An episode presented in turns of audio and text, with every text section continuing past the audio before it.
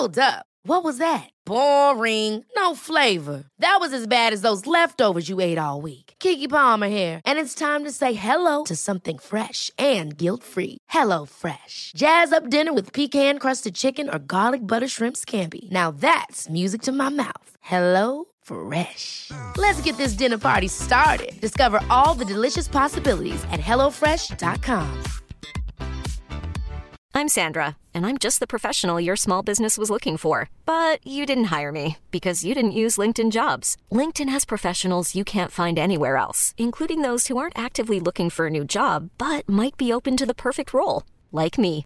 In a given month, over 70% of LinkedIn users don't visit other leading job sites. So if you're not looking on LinkedIn, you'll miss out on great candidates like Sandra. Start hiring professionals like a professional. Post your free job on linkedin.com/achieve slash achieve today.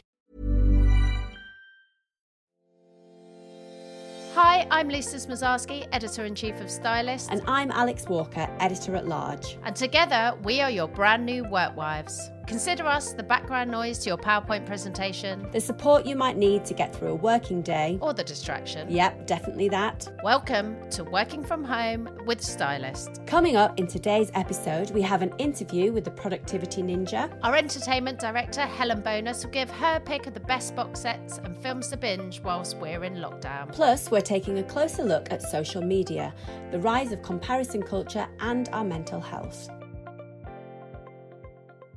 So, a week working from home since lockdown, and I have to say, I am finding it quite tricky at the moment. I think my new home office is not quite what I dreamed it would be. I'm finding it really overwhelming. I just can't keep on top of all the different forms of communication that are flying at me at the moment.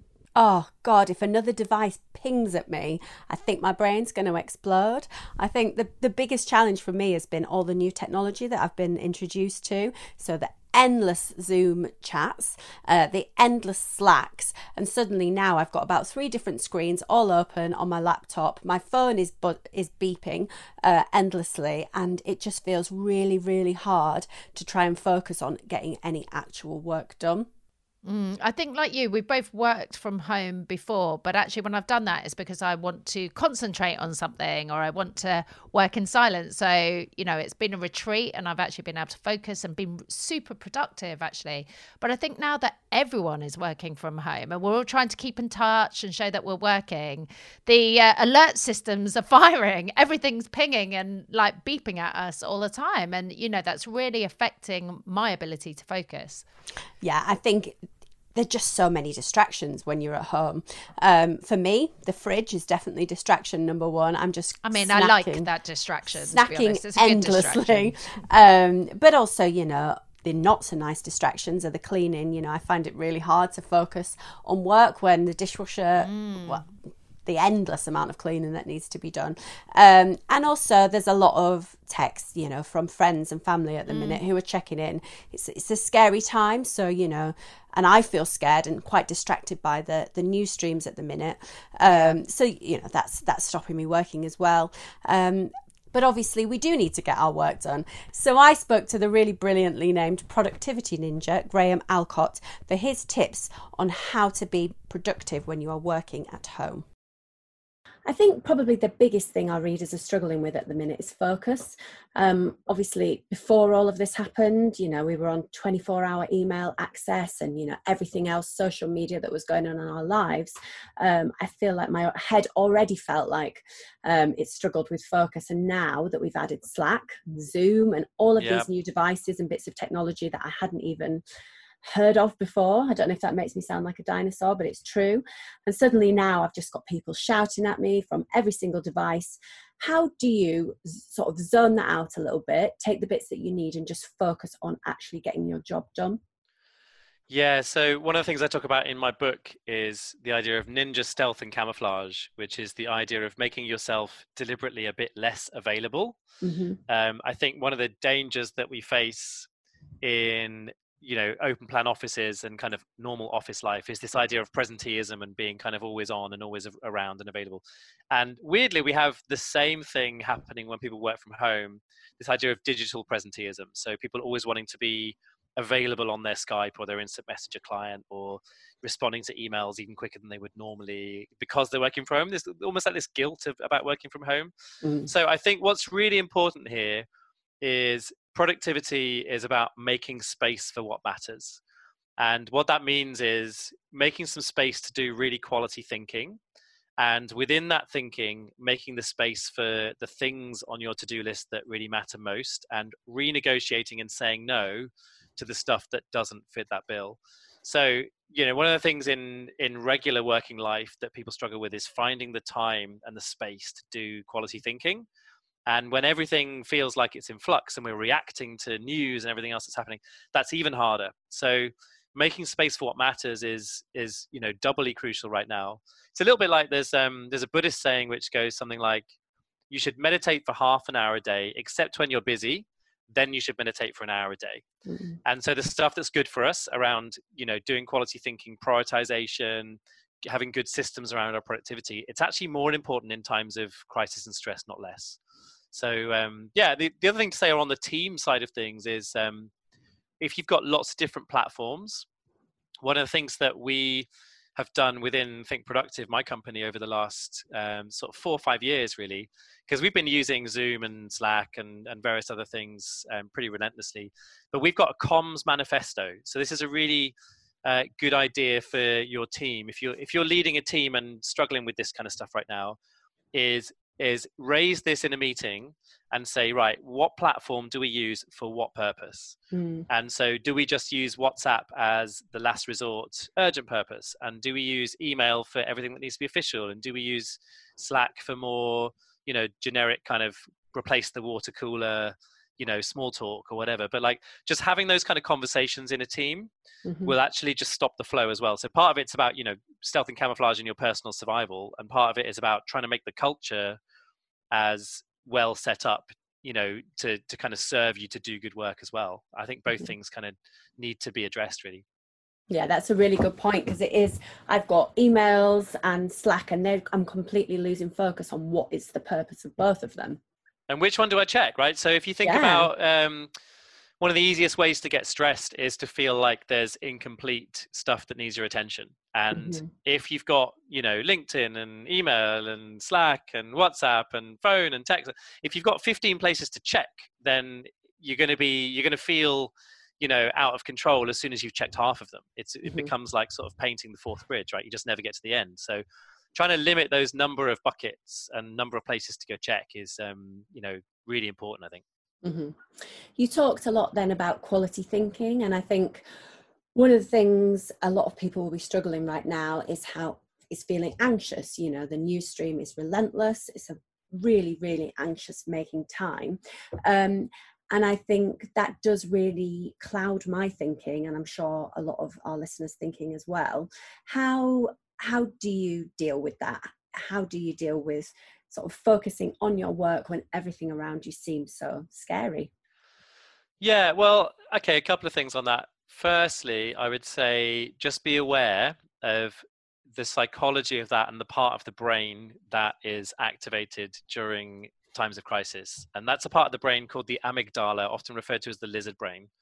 So this is the part of the brain that gives us fight or flight, thinks about survival, thinks about territory, hunger, reproduction, very base sort of human emotions. And everybody is a bit hackles up with their lizard brain right now. Everybody's thinking, "Oh my god, what does this mean for my family and for me?" And you know, uh, and hence you get all the you know panic buying and and all these kind of mm-hmm. other things. The more rational part of the brain is what it creates community WhatsApp groups and let me help my neighbor and all the other things that are going on. But everyone feels a little bit of that that lizard brain thinking right now. Mm-hmm. So when you're aware of that, there's a few things you can do. One is um, think about the acronym HALT. So never make decisions when you're hungry, angry, lonely, or tired. Uh, that's a really good thing. So, you know, mm. if, if it's the end of the day and you're fried with something, just sit with it and say, I'm going to sleep on this and come back to it tomorrow. Um, try to give yourself as many possible ways for your lizard brain to just calm down. So part of that is about you know perhaps mind mapping some of the worst case scenarios onto paper and suddenly if, if, once you can see them on paper you kind of realize hang on that's not logical um, you know i'm kind of overthinking it um, i'm overreacting or whatever and just sometimes just almost like exercising that lizard a little bit mm-hmm. uh, will just tire it out and you'll just end up starting to think more rationally Um, in terms of the how you interact with news and media and all that sort of stuff, um, most people's lizard brain reaction is to check, check, check the news more, more, more, and to be on social media panicking more. Mm. Um, and one of my colleagues said to me the other day, their observation was there's a direct correlation between the people who he sees are coping with this better and feel like they're happier and less anxious, and the people who are just actively on social media a lot less and looking at news a lot less and all of that. Hard to do, but here's the um, here's the good news: is if you don't check if if you're not watching the TV bulletins every day and you know uh, reading lots of stuff on Facebook, all the stuff that you need to see will be sent your way by other people. Yeah. Right. So I haven't watched a single one of the TV news updates, the, like the five o'clock briefings. Uh, but someone sends me the one liner going, Oh, there's going to be this thing for employers. I'm like, Okay, cool. I've got the headline. Mm-hmm. And maybe once a day, I'll just log on and have a look at the BBC um, sort of headlines. I never really look at the articles, but the headlines always headline always tells you what the whole thing's going to say anyway. Um, so I my my news and social media combined is like 10 minutes a day, if that, right now. And I heard someone the other day saying, try and limit yourself to only two hours of news a day. And I just thought that's absurd. You know, as fast as this is moving, you know, we like all need more of a focus on our own stuff, our family, our immediate people around us. Like, you know, you can help your neighbors and friends because we can control the stuff that's closest to us. You can't control what Boris Johnson's going to say or what mm-hmm. the science is telling us or whatever. Those are things that are outside of our control. So much better to sort of use that time and attention to really focus practically on what we can do to help. Um, you know rather than um, you know sort of sitting there grim faced uh, looking at another news bulletin. I, I always notice this more like in general life right when this isn't happening i notice when i go around when i stay at my parents house how many hours of news they watch and also mm. how many hours of news they watch that they already know. Like they know the headlines already and uh, they're literally they're watching the roundup of the headlines that they watched two hours before. You know, sometimes. So I think generally the idea of a low information diet is good in the best of times, and it's definitely uh, it keeps you sane in the worst of times. I think I'm going to go deal with my lizard brain right now. Pleasure. It's something I'm guilty of. Yes, and uh, hopefully we'll chat soon. Um, I'm sure there'll be more things that our uh, listeners are keen to hear of as the podcast goes forward. So thank you. Sounds good. What do you think, Lisa? I've got to say, I think he makes a lot of really interesting, ballad points.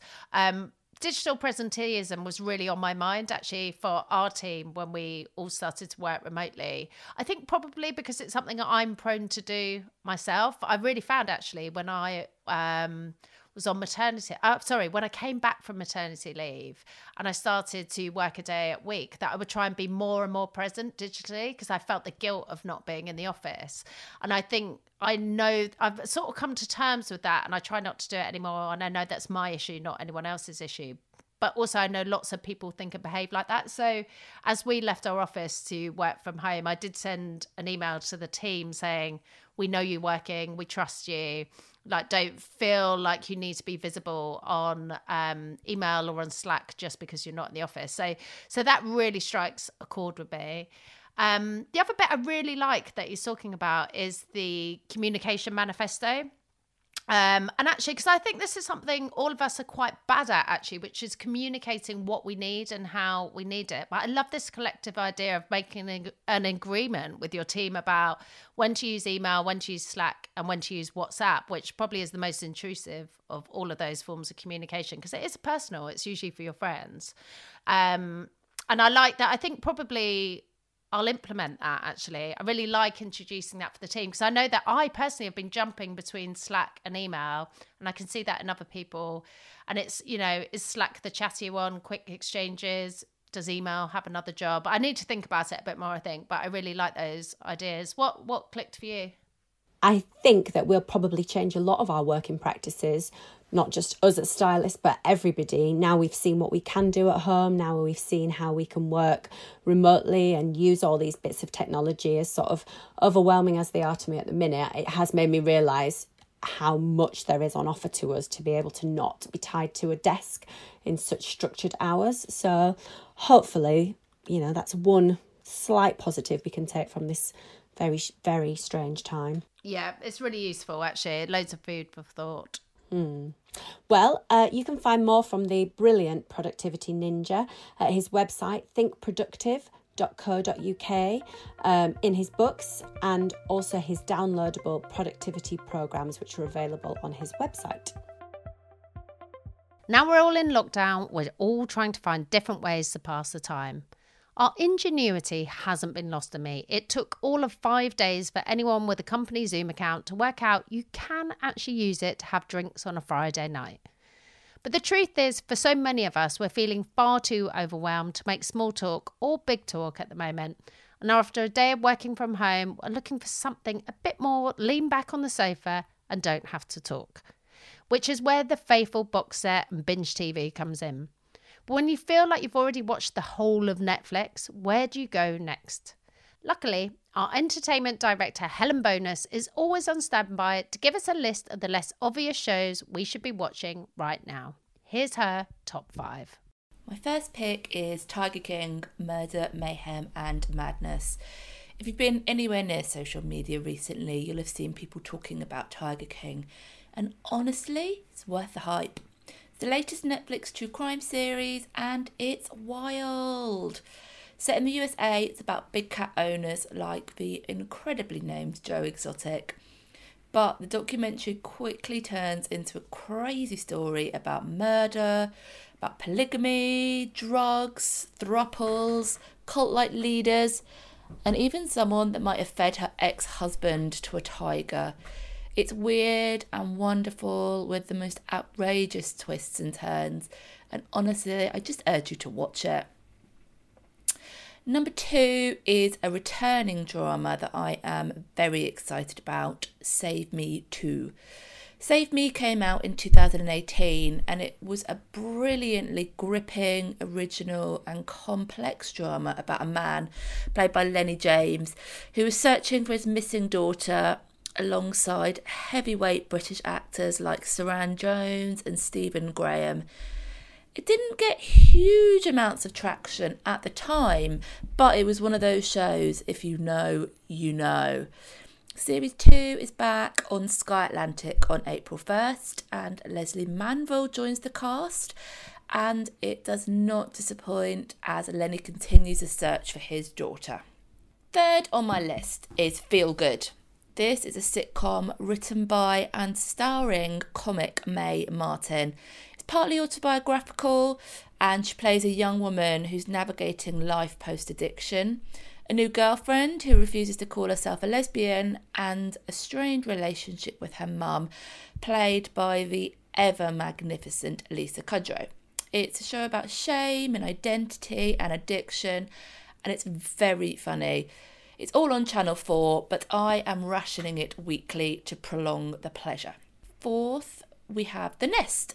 I've got really into this BBC drama about surrogacy and the length some people will go to to have a baby of their own. It stars Martin Compston from Line of Duty, who speaks in his original Glaswegian accent, which is an utter thrill, and Sophie Rundle from Peaky Blinders and Bodyguard, um, they play a couple who pay a young girl to be a surrogate for them in return for £50,000. Throws up some really interesting moral questions about humankind and the lengths people will go to get what they want and who people really are behind closed doors. Spoiler alert, it's rarely what we expect. And finally, the MASH report. I think we can probably all agree that right now the news is a dark and deeply depressing place, largely. Well, Nish Kumar, Ellie Taylor, and Rachel Parris are back on BBC Two on April 3rd with the MASH report for a wry take on the day's headlines and topical insight, all filmed in the cast homes while they self isolate. As they say, if you don't like jokes and analysis, you will at least get to see inside the houses of some very minor celebrities. Have fun watching! All five of those shows sound pretty good to me, but I have to say, I think The Nest might be top of my list. Thank you so much, Helen. You can find Helen's regular list of box sets and film recommendations each week on stylist.co.uk. Alongside watching way more TV and listening to more podcasts, I found myself spending an increasing amount of time on social media. I'm going to really embarrass myself here and say my screen time last week was seven hours a day. Seven actual hours. a lot of that is misery scrolling through news, uh, scaring myself silly on Twitter, which I've actually just deleted the app because it is scaring me silly, uh, and my children uh, watching bizarre YouTube videos while I try to work. But I am also spending a lot of time on Instagram. Now, I do love Instagram. I find it a really inspiring place, especially right now, actually, as people are sharing so much brilliant content. I've been loving the bread ahead bread tutorials. Um, I've had a go at quite a few things, especially their amazing cinnamon buns. Um, and I'm loving our stylist breakfast club. Um, but it can also send me down a proper rabbit hole of negatively comparing myself with other people, which seems to be amped up even more right now. Everything from the relentless, look how brilliant my homeschooling is. Oh my God, the homeschooling. I mean, look, we're both parents and we're in a different position to many, but it's been crazy because actually the idea of trying to hold down a job while also giving your children any form of education is laughable. And i've got a brilliant support group of friends on whatsapp but i felt completely overwhelmed last night. There were so many links i just couldn't get my head into that space at all. And i just felt all the time like am i letting my kids down? Because other people have got really fun creative interesting tasks. The kids are like churning out novels, and mine are like begrudgingly holding a pencil and scrawling like it's you know a piece of a knife on a piece of wood. I mean, it's just it's all so painful. I'm like, am I a failure as a parent? It's just it's just completely nuts, and that and that is you know social media is doing that to me hundred percent. It's everything though. I feel like people are exercising at the minute, like they're preparing for the Olympics. Man, um, oh man, woo! oh God, they get in their full kit just to go into their living room. They're lifting weights, they're lifting sofas. And then the other thing is people's corona supplements. I feel like people have entire regimes. Uh, now, obviously, I, I'm trying to take vitamin D. I'm doing a bit with the vitamin C. But people have got entire pharmacies that they're, they're parading you through, and I feel like, oh God, I'm not doing enough. People batch cooking. I'm just, you know, smearing a bit of avocado that I've got lurking in the back of my fridge on some toast. I think I think all of it right now it just it just shows how dangerous this comparison culture is. I actually wrote a feature on it in January after we surveyed stylist readers and we found out some pretty shocking statistics actually. 68% said they felt pressure to have a perfect lifestyle because of Instagram. 83% said social media negatively affects their self esteem. 44% of readers compare experience with others, which I am absolutely um, at fault of as well. 33% benchmark where they're at in their life compared with their peers. So that's things like looking at whether or not their peer um, is successful in relationships, in their career, whether or not they've got a house or whether or not they've started um, having children. And then the biggest uh, comparison trigger was uh, those who made li- life look easy. Uh, you know, the people who seem to, yeah, I can cook an amazing meal while having an amazing job and everything is just so easy and there's no mess or chaos going on in the background whatsoever. Because I think you know life is anything but easy. So when we see somebody who makes it look like it is we we just instantly have this pang of oh my god i'm not living up to who or what i should be. Yeah the thing i find fascinating about that is that everyone thinks that as well. Everyone has someone who they think is making life look easy. And I don't know whether that is people faking it and sort of hiding bits of their lives, or maybe some people really do feel like that. They're lucky enough to have that. But but I am fascinated by the fact that we might envy someone who in return might envy us or one of our peers. You know, it's just this massive cycle of us putting ideas on other people and thinking we have to live up to them. But I think the most shocking stat for me when we did this survey was this. Um, we, we asked we asked women, and these are women like you and me, smart, interested women, women who are pushing for equality in all its forms, and who actually do know not to believe everything they see. They have a healthy dose of cynicism. But these women, um, when we asked them if they would consider themselves have high self esteem, only one in ten did, and I just find that devastating because this is about comparison in mainstream media. So it's something for us to think about as a media brand, as well as in social media. Um, and it's a factor I think we all need to do something about. And that feels particularly heightened for me at the moment. Maybe then in times of stress, these things come out even more. But you know, I know that certainly for me, I've had a lot more of that over the past couple of weeks, as you were just saying.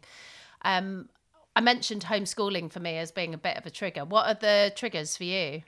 Oh, so many. I think one thing that really gets me is people who've got immaculately tidy houses. I think as much as I love, uh, you know, I love interiors and I, you know, I try my best my house is is just general chaos most of the time.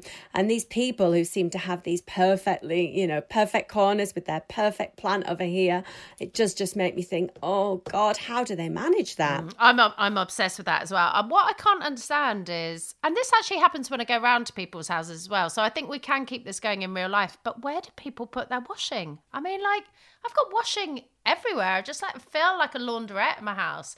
And obviously in winter, you've got to put on a clothes area. But it's just all those things. The reality of life is that we have stuff around us, we have junk around us. And of course, every perfect picture we see of an interior makes us feel slightly inferior, interior inferior, um, of of of the lives that we live, even if we actually got quite nice homes, you know. Mm. I mean, I'm saying this. I got to be honest. Next to a mouldy banana, which I've just seen uh, in front of me on the table, but you know, that that's the truth, though. You know, how many pictures do you see of the mouldy banana? It's so true. I actually, in my view right now, have some insectral moth killer, uh, which tells you all you need to know about where I'm sat. It I feels think... a bit savage, actually, as a vegetarian. I'm, I'm just not sure. Wait until they do damage on your cashmere jumper, Lisa, and then talk to me. Yeah, so I'm, I'm terrible with people with really tidy homes because I'm very jealous of that ability. But I think I do, you know, it's especially with career. I think, oh, you know, I feel really great. I've got a job I absolutely love. And then I see somebody that's got a great job, but they've also got a side hustle. They've started selling some amazing, you know, crafting thing that they're doing, or they're doing some amazing charity work. And I think, oh God, I'm just not doing enough with my time but then dear god i haven't got another minute of time. So how how are they doing that? Yeah it's yeah i, th- I think there's a lot around that. Career obviously is a big trigger point. and the thing is some of this is envy obviously but some of it that envy is rooted in well i should be better and i should be working harder or doing more.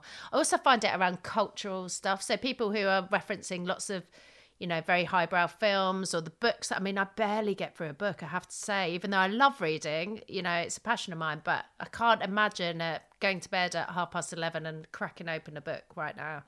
Um, you know, anything that just seems more culturally enriched than the life I am managing to live at the moment. I think so many people will relate to all of those triggers, actually. I think the, the thing when I was writing the feature um, that really interested me was just that how innate comparison is. Uh, one one bit of research uh, found that actually even monkeys do it. Um, there was uh, a study where um, they had some monkeys. They were all happily playing, and in exchange for playing, I think they got like carrots, and um, then some of those carrots got exchanged for grapes, and suddenly all of the monkeys that had carrots went crazy with the monkeys that had grapes and you're just like even monkeys do it. And of course i think you only need to look at kids when they're fighting over a you know whatever next toy it is uh, from the age of one or two to see that it just starts really young. I think of course it doesn't help at all that the media constantly pit women against each other I mean, this just makes me absolutely livid. It's the whole Meghan versus Kate, curvy versus thin, mothers versus non mothers, who wore it best. I mean, it's just an absolute minefield and it happens all the time. It's relentless. Um, I actually spoke about this with Lucy Sheridan.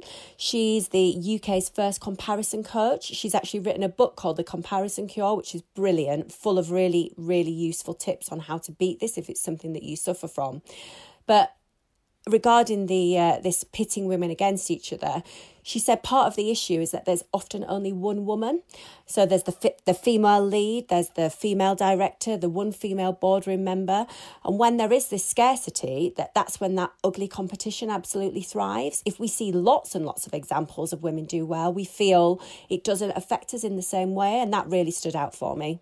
Mm. Although I think the irony is so often not the women who are in those roles. You know, it's like it's a world looking at them, assuming that if there was a contender who happened to be another woman, a second director, or a second board member, then actually the woman would somehow feel threatened by that because that's her territory. And I just that that's what's so frustrating to me. You know, as we've spent the last ten years on a brand who really champion women and who celebrate women and who we want more women alongside us. And I just find that's what I find so frustrating because you kind of go, is this just so ingrained in society and culture that we assume, therefore, that there's scarcity, therefore, the women must be in competition? Or do we actually believe that we want more women by our side? I totally believe the latter. Um, but anyway, I feel like I've digressed a little bit there. But I think I think these are really big issues and they're so intertwined. When it gets back to the changes that we can make in our lives, what did she suggest we do about it? She said how much responsibility we have for the media that we consume and how it affects mm. us. So, you know, a lot of that is looking at how you respond to your social media. And if something triggers a negative feeling inside you, one, to sit with that feeling and really try and understand what, what it is. So, you know, if I look at somebody's house and that house is really tidy and it makes me feel rubbish, to rather than just knee jerk delete that person or just throw my phone or what have you, to sit and actually think about why I'm feeling how I'm feeling and spend a bit of time addressing that. I mean, I'm not very good with sitting with my feelings. it's something I need to work on. Definitely, I'm like that. Just sounded terrifying. but but I think it's true. I think I think it is a really valuable thing to do.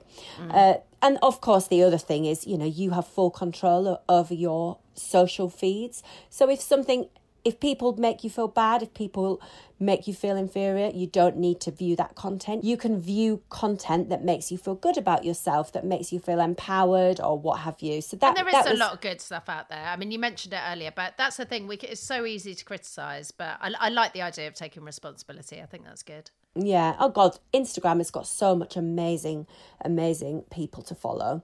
The second thing, um, which slightly refers to the first as well, is just not having these knee jerk reactions. Um, social media is not going anywhere. So, mm. this thing where we delete Instagram off of our phone because it's made us feel bad, and then a week later we slowly come round to it without making any changes, and that circle just keeps going round and round. That's that's a really bad way to look at it because social media will continue to be part of our lives. We have to work out how we can make it be a positive part of our lives rather than having a knee jerk reaction to it. Mm. The, the other one is understanding, obviously, how much half truths exist in social, how much editing there is and realizing that most of what you see isn't really a reality. It's no surprise, but really properly spending the time to say, okay, that's what I'm seeing, but that's probably not the truth. And I think I often think that that's easier for us as magazine editors to do because we spend so much of our time picking the right picture, editing the the copy and things like that. But I think it's really useful for everybody to see that um, most of what you see isn't a full truth. Yeah, I think that's a really good point actually, and something I think we should pledge to do about taking down some of those barriers, explaining the process that goes into creating media. It's really valuable, I think. Yeah, we made a we made a big pledge, didn't we, to sort of stop this myth of perfection when it comes to women. Stop saying that women have, you know, are supposed to have it all or they they find life easy because that's not true for anybody. And the more that we can show these imperfections, the fact that women sweat or you know, women have hair where they're not supposed to have it, or women feel things that they maybe traditionally weren't supposed to feel. The more that we can tell people that and share it and be honest about it, I think it's really that's really something that is important for us as a brand to do. Yeah. The, the, the last uh, thing that I thought was worth mentioning as well, actually, is so much of our reaction to, especially when it comes to the benchmarking comparison that we feel is we don't feel like we're quite sure where we are in our life or whether or not we're completely satisfied with where we are in our, our life. Um, and so she suggested that every year, every January, you give yourself a word of the year of which you view everything that happens in your life. So, for example, her word, I believe last year was content. So, that's the word that she kind of viewed everything to through. So, you know, she'd look at a piece of work and rather than comparing it to somebody else, she'd think, did that work make me content? is that relationship making me content? And just suddenly, when you're looking at it through your own agenda rather than other people's agenda, and you're very clear what your own agenda is, that really helps. And I thought that was a really useful bit of advice as well, actually. Yeah, I think that's good. I mean, it all really boils down to about taking control of the media that you consume, not being passive in that relationship. You know, we have choices. We can choose to pick up a magazine. We can choose to go to our Instagram feed. We can choose who we follow when we get there. Um, I, li- I like that. I like the idea because actually that makes me feel quite positive and in control, which I think is so much of this comparison culture is about feeling out of control. So I think that's really, I mean, loads of things I think I'll act on personally. Yeah. I think the biggest thing that we can do is just ensure that we display the most realist version of ourselves on mm. social media. Moth killer in front of us and all, I'd say. Yep.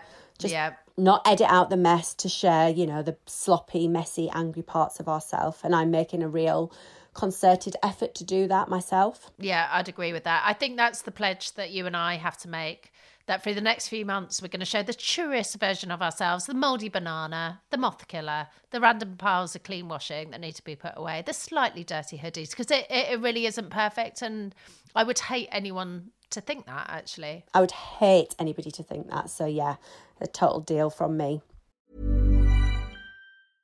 ever catch yourself eating the same flavorless dinner three days in a row dreaming of something better well HelloFresh is your guilt-free dream come true, baby. It's me, Keke Palmer. Let's wake up those taste buds with hot, juicy pecan-crusted chicken or garlic butter shrimp scampi. Mm. Hello Fresh. Stop dreaming of all the delicious possibilities and dig in at HelloFresh.com. Let's get this dinner party started.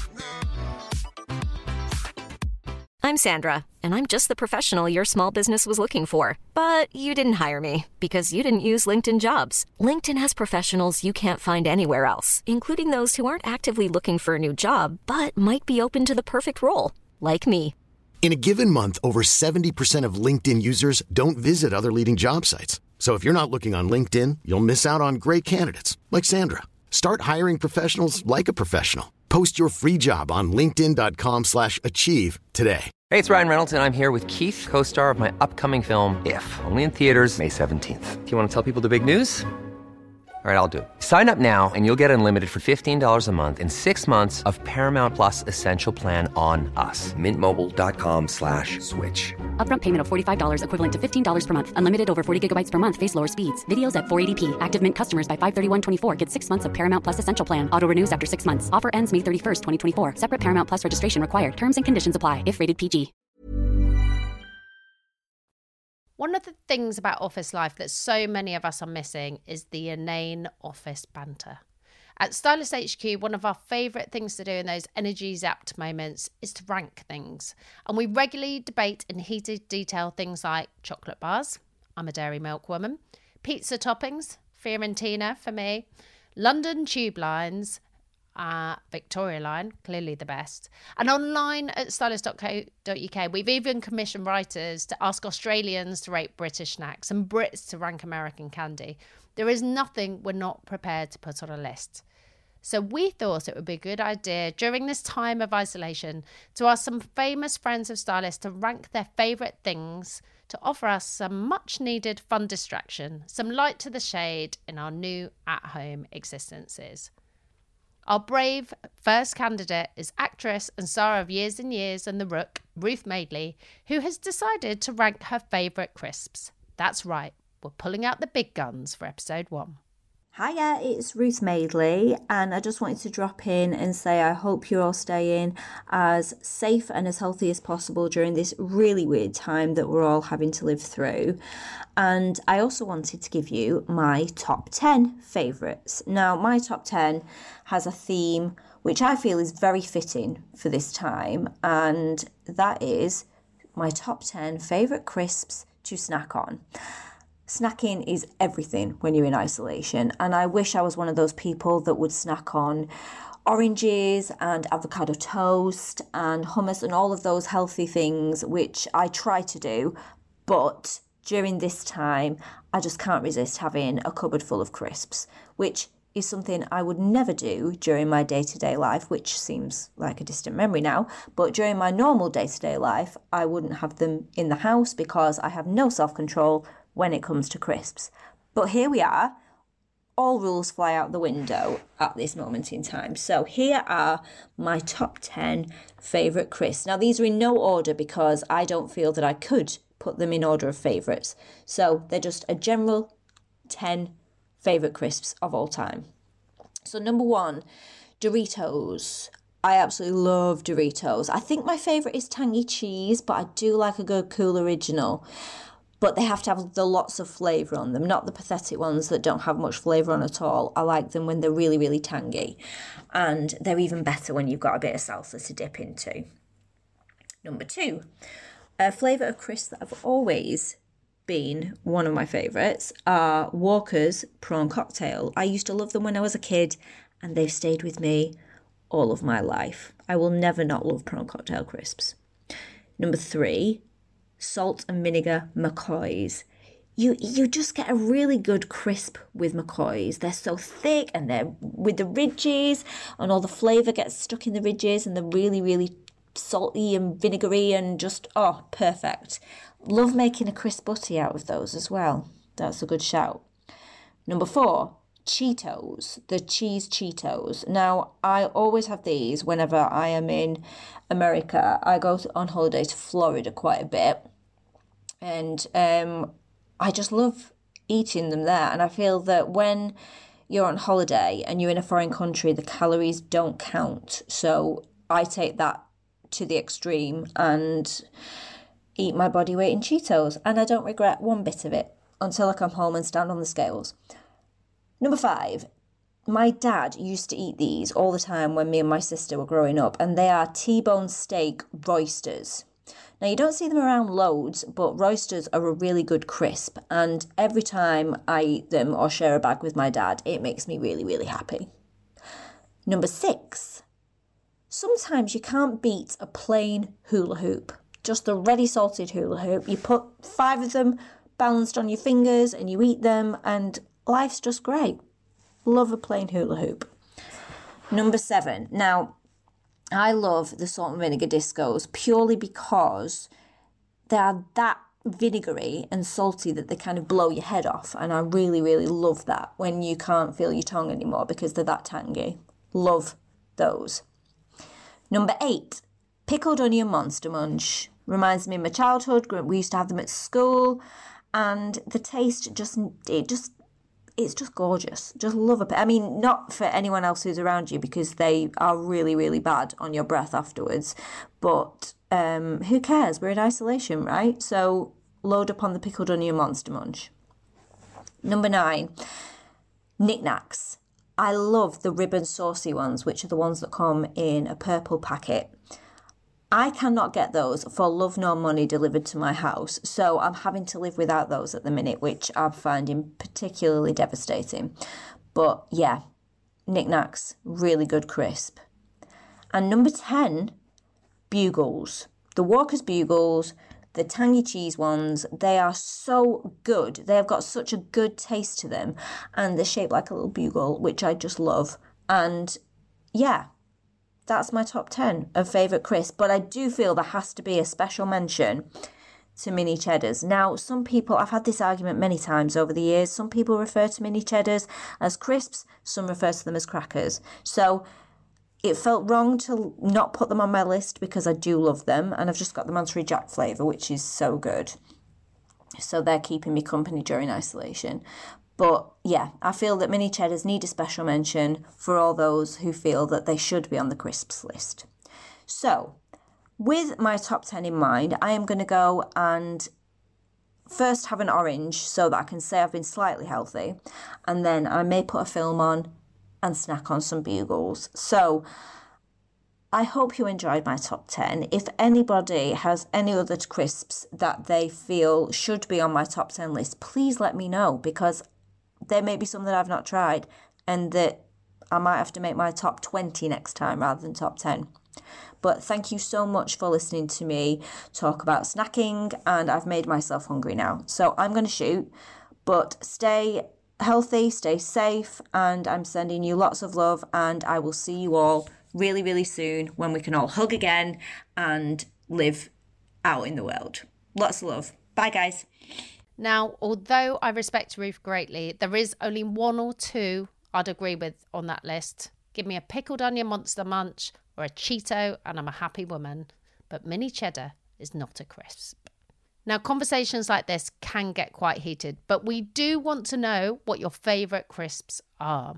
So if you agree or disagree with me or with our very special guest speaker, Ruth Madeley, then you can get involved with the conversation in our Facebook group, Working From Home with Stylist. You can DM us on our Instagram account or you can leave the comments in the podcast store. Either way, it's important stuff, so take it seriously. We'll be sharing more of our well known friends, King of Lists, next episode. We're ending our new podcast with an alternative thought for the day. So, we've commissioned our poet in residence, stylist, commercial editorial director Susan Riley, to end with her musings on our new lives working from home. Whether it's snacking, procrastinating, or laughing at viral videos of women on the toilet during office Zoom chats, Susan has a strange ability to make anything rhyme. Think of her as the Pam Ayres of 2020. Welcome to Alternative Thought for the Day. Flexible working we've always desired. Healthy work life balance we've always admired. To work from home whenever we please. Any bosses on board being quite the bee's knees. Now that chance is here, the opportunity's risen, and those pesky commutes are no longer our prison. Yes, granted, at first it's going to feel odd, but we're in this together, like peas in a pod. Freelancers out there might think, what's the fuss? And I see what you're getting at, only it's just, even the great self employed of the nation would never sign up for pure self isolation. But it's here, we get it, it's a necessary evil. So let's list the ways that we felt the upheaval.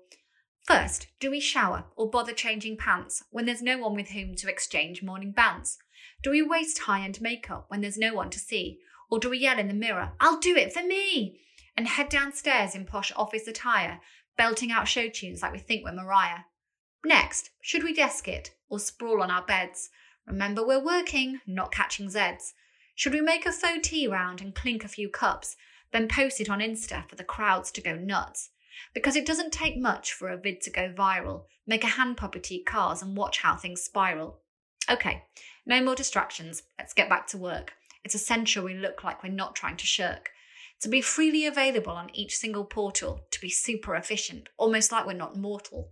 We're not slacking, we're zooming or hanging via Google, treating each conversation as if it's most crucial.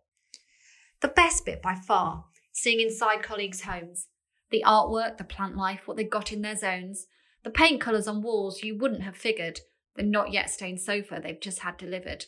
If you're lucky, you'll spot a child or a cat, anything really to steer off work chat.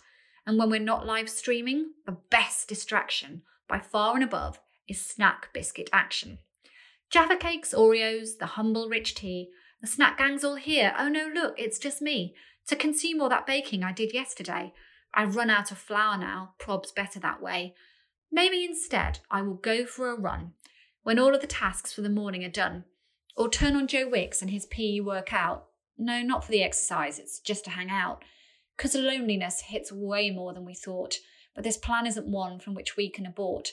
So while we adapt to this strange new reality, Team Stylist is here with support and joviality. Oh, joviality. What a word to finish on, eh? That is such a talent, honestly. She has somehow managed to tick every single thing that we've been talking about, thinking about, and, and make it all rhyme. She has. Well, more from her in our next episode, but I think that's probably the perfect place to leave it today. Except no day at Stylist HQ is complete without asking the compulsory office question. And I swear, thanks to our photography director, Tom Gormer, the whole office genuinely has this chat daily. So, Alix, what are you having for dinner tonight? Ooh. Tonight, I'm having spiced chickpea stew with coconut. Delicious. Um, it, honestly, it's so good. It's um, it's an Alison Roman recipe. She's this uh, New York Times uh, food columnist that I've got into recently. I follow her on Instagram, and oh, she's her recipes are brilliant. They're really easy, really tasty really good when when we're actually allowed to eat with our friends again really good to, to cook for a crowd uh, and this one is is brilliant actually for right now it's pretty much made. It's chickpeas, uh, everything that you can have in in your cupboards actually. So I've been making loads of it, um, and it's lovely. How about you? Sounds delicious. Also, it's like batch cooking, isn't it? I'm guessing you're going to be eating that all week, and it's all your tinned goods. I mean, it ticks every boxes. I'm impressed. Uh, I have actually got a feta and spinach phyllo pie planned, partly again because it's. I make this quite often. Actually, can't even remember I got the recipe from originally, but um, it's really easy to knock up. It looks more impressive than it actually is, and it actually stores brilliantly so you can have it for lunch cold or later in the week. Um, and yeah it's one of my staples and my go-to. I'm going to be enjoying it later I need that recipe actually. I love I love a spinach and phyllo. Oh, it's delicious, delicious. Right, before we go today, we want to ask you to help us with some future episodes of Working from Home with Stylist. We want to know what you want to know more about, what your best tips are for working from home, and also what you're having for dinner. Or set us a question we have to answer. That's right. You can DM us on the Stylist Instagram account, leave your suggestions for us in the Working from Home with Stylist Facebook group, or even better, send us a voice note to wfh at stylist.co.uk so we can use them in the podcast. Please don't forget to subscribe because coming up in our next episode, we've got our ultimate audiobook recommendations and we'll be dissecting our next cover feature in more detail. Thanks for listening to Working from Home with Stylist. Stay safe and come back soon. Bye. Bye.